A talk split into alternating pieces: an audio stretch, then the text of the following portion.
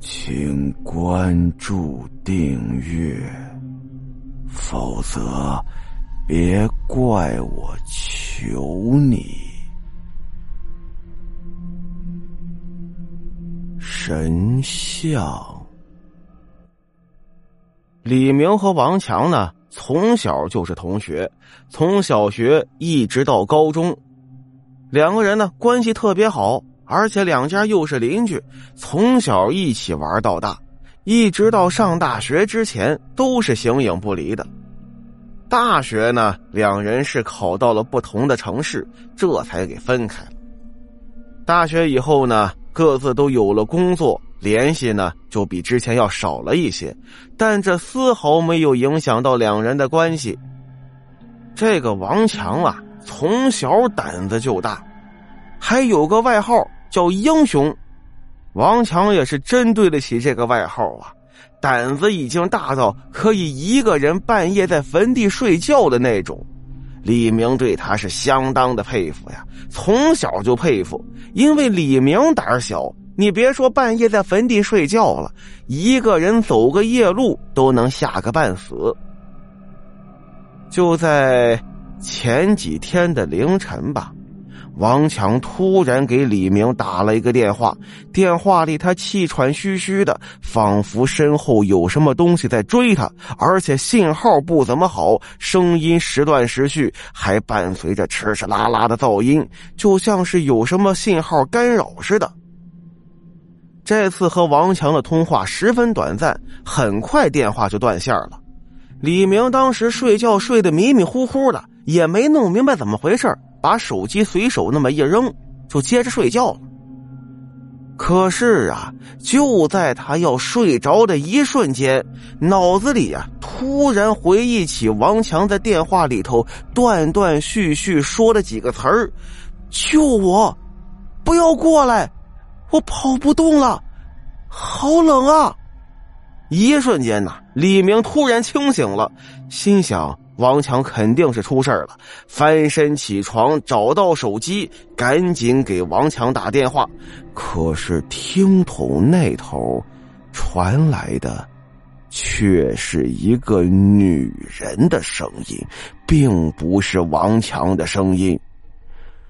李明听着那个女人的声音，好像是在哪儿听过，他很确定他听过这个声音。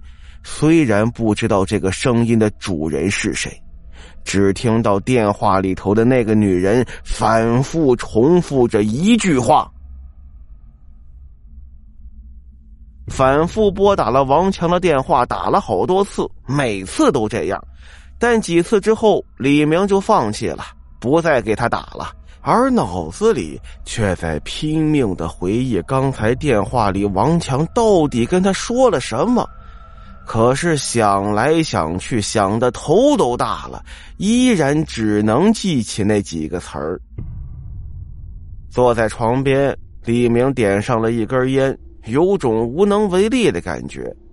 好朋友在他不知道的地方有生命危险，他却帮不上忙，这种感觉真的很难受啊。正难受着，他突然想起来，之前王强跟他说过一件事儿。王强当时跟他说：“呃，他曾经啊和一帮驴友去了一个特别偏僻、人迹罕至的大山里头去旅游、去探险。说是在那座大山的最深处啊，他们这帮人遇到了一件奇怪的事儿。其实也不能算是奇怪。”几个人呢，在大山深处的最高峰上看到了一座破败的神庙。那个神庙已经塌了一半了，实在是破败的不行。但是庙里供奉的那尊神像，倒还算是完整。只是那尊神像啊，他们没有一个人认识，而且那尊神像不像是别的寺庙里的神像那样面目慈祥，给人一种安定宁静的感觉。这尊不知名的神像面目丑陋，表情狰狞，让人一看就觉得浑身发冷啊！真不知道是谁闲的没事干，在这么个奇怪的地方。盖了这么个奇怪的庙，还供了这么一个奇怪的神像。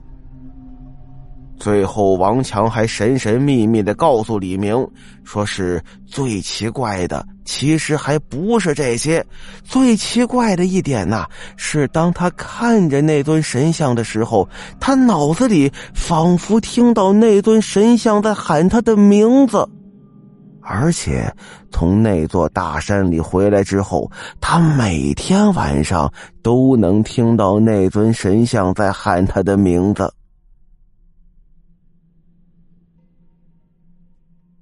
好了，今天的故事到这儿，咱们下集再见。